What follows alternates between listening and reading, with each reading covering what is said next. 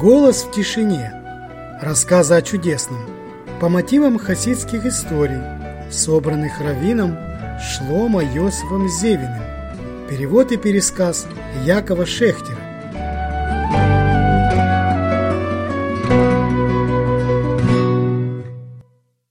Странный хасид. Я пройду этой ночью по всему Египту. Шмот. Недельная глава Бо. Я пройду. Я Бог. Я и никто другой. Пасхальная Агада. Йоэль Чаплер считался преданным последователем Рэбы Мардыхая из Леховичей. Но на вопрос «Так вы хасид, Рэбы Йоэль?» он всегда отвечал отрицательно. «Хасид означает благочестивый». Йоэль поправлял свою окладистую бороду и тяжело вздыхал. А я, ох, как далек от благочестия. Жил Йоэль в деревне Чапли, неподалеку от местечка Леховичи, и арендовал поместье у пана Казимира Патника. Евреи из местечка и крестьяне окрестных деревень за глаза называли Йоэля праведником. Он вел дела прямо, как по линейке. Его слово было нерушимым а честность кристальной. Жизнь слишком коротка, чтобы вместить в него всего Бога, говаривал Йоэль. А разум слишком мал, чтобы понять всю Тору. Поэтому я хочу, по меньшей мере, жить возле Рэбе. В Леховиче Йоэль не мог перебраться из-за работы, но в его конюшне стояла белая кобыла, и когда ему хотелось увидеть Рэбе, он вскакивал в седло и мчался в местечко. Честно говоря, жить в Ляховичах ему было бы трудновато. Юэль не походил на других хасидов.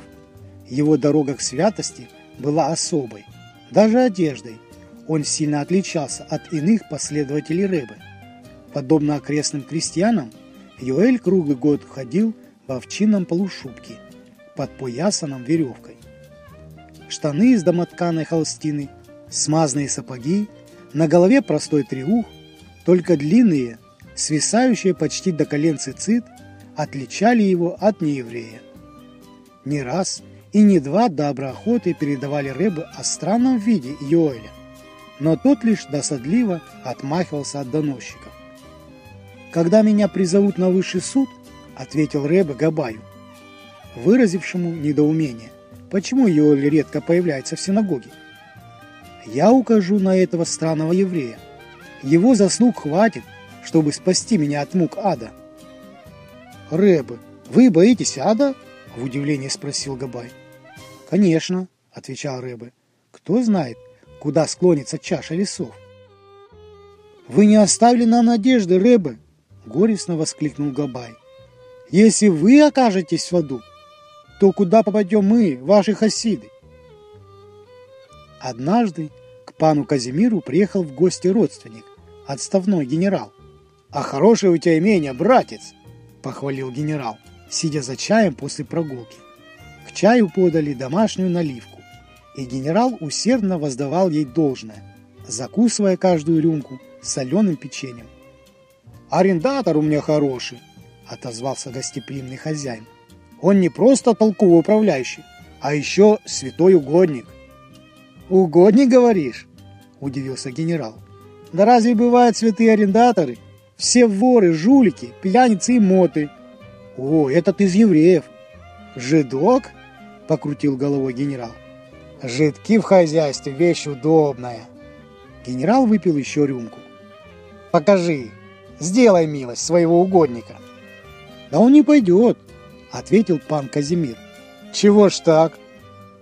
«Нелюдим угодник, Общество людей предпочитает деревья да птиц небесных. Крестьяне про него сказывают, что он каждую ночь по лесу ходит, разговаривает сам с собой. И все кается, кается, будто не весь, что совершил. Э, так он у тебя сумасшедший. Да нет, святой. За 10 лет аренды ни разу на копейку не обманул. И крестьяне им довольны. Крестьяне довольны арендатором? Удивился генерал и налил рюмку до краев.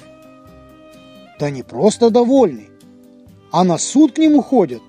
Если что, друг с другом не поделили, сразу к Йоэлю. Как он решит, так и поступают. Воистину чудеса у тебя тут творятся. Генерал промокнул салфеткой выступившийся от наливки пот. Позови, позови мне этого угодника. А я в соседней комнате посижу, чтобы не смущать. Ох, раздразнил ты меня, братец. Раздразнил мое любопытство. Йоэль сразу заметил, что за ним наблюдают через неплотно прикрытую дверь, но виду не подал.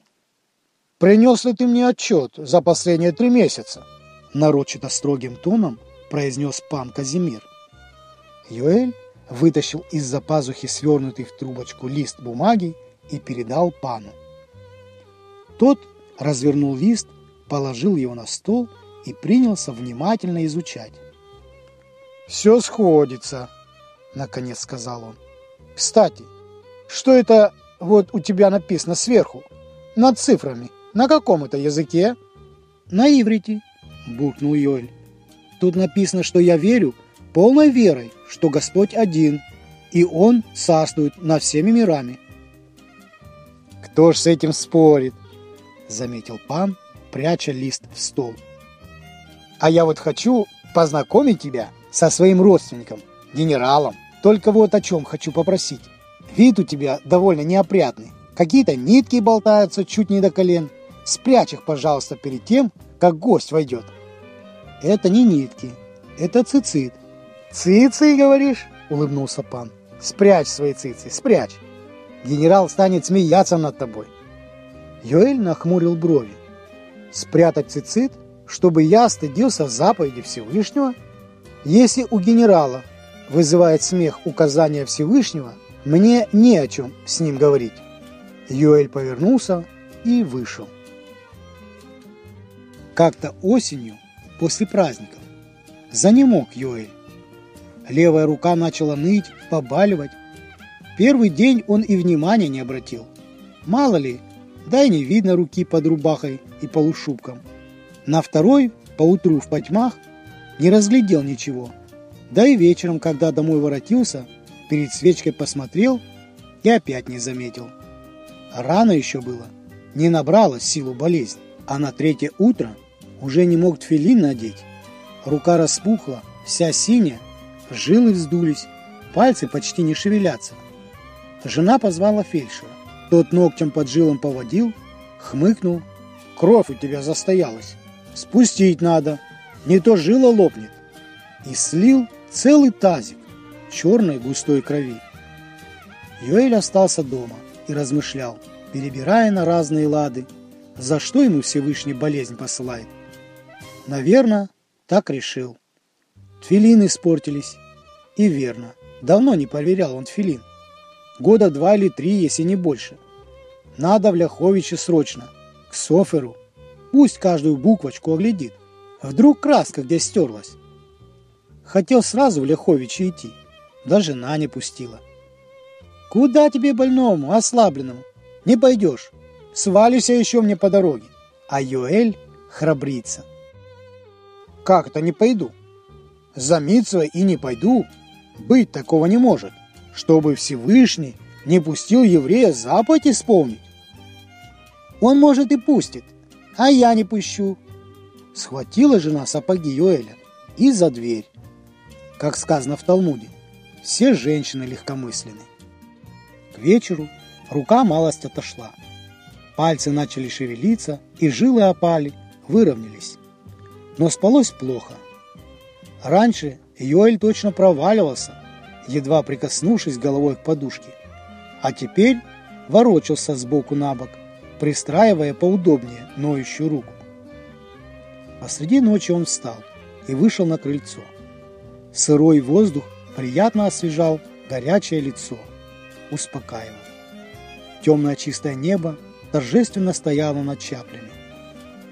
Проснувшись утром, он сразу ощутил улучшение. Рука, правда, покраснела, но боль отошла, напоминая о себе легким поддергиванием мышц. Юэль помолился без тфилин, уложил их в дорожную сумку, кое-как взобрался на свою белую лошадку и поехал трусцой держа поводья одной рукой.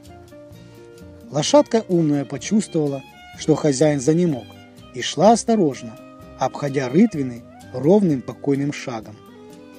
День выдался жаркий, бабье лето, солнце хоть и блеклое уже, осеннее, но грело, как летом. Бор вдоль дороги топорщился частой еловой порослью. Жарко веяло смоляным, густым духом чаще. У дороги показался колодец. Крестьянин в одной поддевке крутил ворот, доставая ведро из мрачной глубины. Красивыми и тонкими чертами его лицо сильно отличалось от обыкновенных крестьянских лиц. Лошадь всхрапнула и двинулась к колодцу. «Пить хочет», — подумал Юэль. «Тяжеленько будет мне одной рукой воды начерпать». Крестьянин поставил на край сруба зеленое от сырости ведро, зачерпнул кружкой сверкающую воду, поднес ко рту и стал не спеша со вкусом пить. Каждой капли на кружке горело и переливалось крошечное солнце. У Юэля вдруг пересохло во рту. Он даже чуть пристукнул пятками по бокам лошади, понуждая ее быстрее подойти к колодцу. Соскочить на землю не используя левую руку, заняло чуть больше времени, чем обычно. Крестьянин заметил усилие, с каким спешился Йоэль. Он быстро ополоснул кружку, набрал ее доверху и протянул арендатору. «Пей, а я лошадку твою напою». Йоэль приложил губы к холодному краю кружки. Изумительно вкусная, ломящая зубы вода. Крестьянин быстро вылил ведро в деревянное корыто прикрепленное к боку сруба, бухнул его вниз, вытащил снова, налил. Лошадь, чмокая, начала пить. Крестьянин уселся на большой валун, достал кисет, набил табаком маленькую прокуренную до черноты трубку, зажег спичку, выпустил облачко ароматного дыма. Юэль уселся на соседний камень. Лошадь пила, переступая с ноги на ногу. От нагретого солнцем валуна исходило усыпляющее тепло. Остро, дурманище пахло трубкой крестьянина. Юэль хотел поблагодарить его за воду, но слова застряли во рту. Глаза начали слепаться, бессонная ночь давала о себе знать. Свесив голову на грудь, он заснул и спал так сладко и безмятежно, как спят только святые или мальчики до бармицу. Когда он открыл глаза, солнце стояло уже высоко над головой. Крестьянин давно отправился по делам, кто может позволить себе спать посреди рабочего дня. Сойфер тут же раскрыл тфилин, внимательно проверил, будто ощупывая взглядом каждый штрих мелко и плотно написанных букв. «У вас, дорогой, все в полном порядке, а вот ремень для руки я бы сменил, уже потерся», «Конечно, конечно, смени». Юэль взял проверенный и аккуратно зашитый софером тфилин и с наслаждением принялся накладывать. Произнеся благословение, он вдруг сообразил, что левая рука полностью выздоровела. Он поднял ее вверх и принялся внимательно рассматривать. Ровный розовый цвет, немного набрякшие голубоватые вены, но это все – ни боли, ни синевы, ничего. Не снимая тефилин, Йоэль кинулся к Рэбе. В эти часы тот никого не принимал. Но при виде Йоэля Шамес тут же скрылся за дверью кабинета. «Заходи, заходи, только постарайся быстрее. Рэбе сейчас учится». Рэбе Мордыхай сидел за столом, склонясь над раскрытым томом Талмуда. «Рука еще болит, Йоэль?» – спросил Рэбе Мордыхай – после обмена приветствием. Нет, проницательность Рэбы давно перестала удивлять Йоэля. Он воспринимал ее как должное, как само собой разумеющееся качество духовного наставника. «Подойди поближе», – попросил Рэбе. Йоэль приблизился, и Рэбе с наслаждением втянул ноздрями воздух. Какой аромат! Просто райский запах! А это от трубки крестьянина, пояснил Йоэль. Это я задремал у колодца. Но почему? Почему же ты не спросил его, когда наконец придет освобождение? воскликнул Рыба. «У кого?» – удивился Йоль. «У крестьянина?» «Крестьяне, поверь мне, крестьяне не курят трубки, истощающие ароматный рая», – сказал Рыба. «Крестьяне не излечивают кружкой воды смертельной болезни. Сегодня у колодца ты беседовал с пророком Ильягу и не узнал его». «С пророком Ильягу?» Юэль горестно восплеснул руками. На обратном пути он свернул с дороги к старому колодцу. Напоить лошадь, подумать, посидеть в тишине, прислушиваясь к частому перестуку дятла в глубине леса. На поляне перед срубом стояла телега, и двое крестьян, удобно расположившись в тени, обедали хлебом с луковицей, запивая скудную еду водой из берестяной фляжки. «Зачем пить из фляжки?» – подумал Йоэль когда рядом полный колодец ледяной вкусной воды. Спешившись, он поздоровался с крестьянами и подошел к срубу. Ведра не было, да и сам сруб несколько часов назад, покрытый зеленоватым прохладным мхом, теперь больше напоминал сухую гнилушку. «А где ведро?» – спросил Юэль у крестьян. «Ведро?» – удивился старший коренастый мужик с черной бородой и огромными бровями. «Да тут ведро было, воду набирать», — пояснил Йоэль. «Фу, какое еще ведро?» — присвистнул мужик. «В этом колодце уже почитали двадцать воды, как нет». Как-то посередине дня ощутил Йоэль невыносимую жажду святости. Услышать хоть какое-нибудь высказывание Рэбы, комментарий к Торе, рассуждение из Талмуда хасидскую историю, все равно что, но из уст Рэба. Не в силах сдержаться, Юэль вскочил на свою белую лошадку и помчался в Ляхович.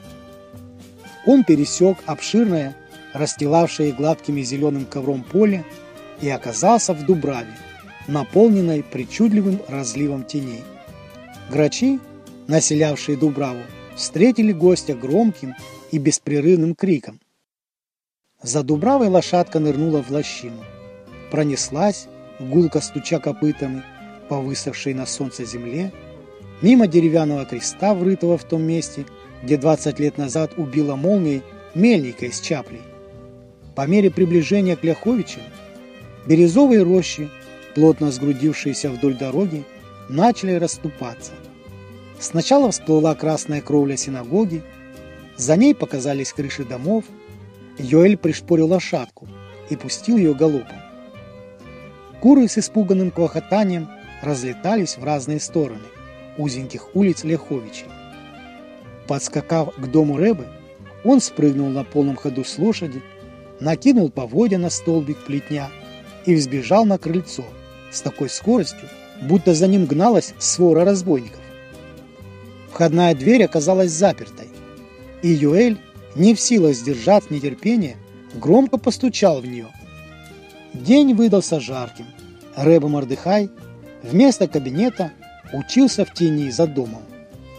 Секретарь запер дверь, чтобы посетители не помешали учению. Никому и в голову не могло прийти, что найдется человек, способный колотить в дверь. «Кто там?» – удивленно спросил Рэбе. «Это я!» – громко ответил Йоэль. «Откройте, я!» «Я?» – скричал Рэбе. «Да если существо в мире, смеющее говорить про себя «я», ведь сказано «я Бог», «я» и никто другой, только Всевышний имеет право так ответить». Когда услышал Юэль из-за двери слова Рэбы, успокоилась его душа. Перестал он колотить в дверь сошел с крыльца, уселся на свою белую лошаденку и вернулся домой.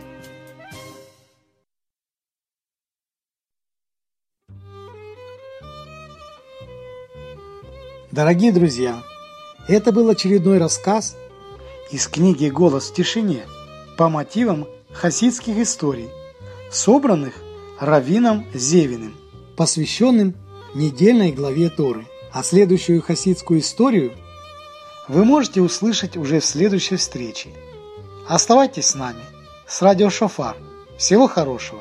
Шалом, шалом.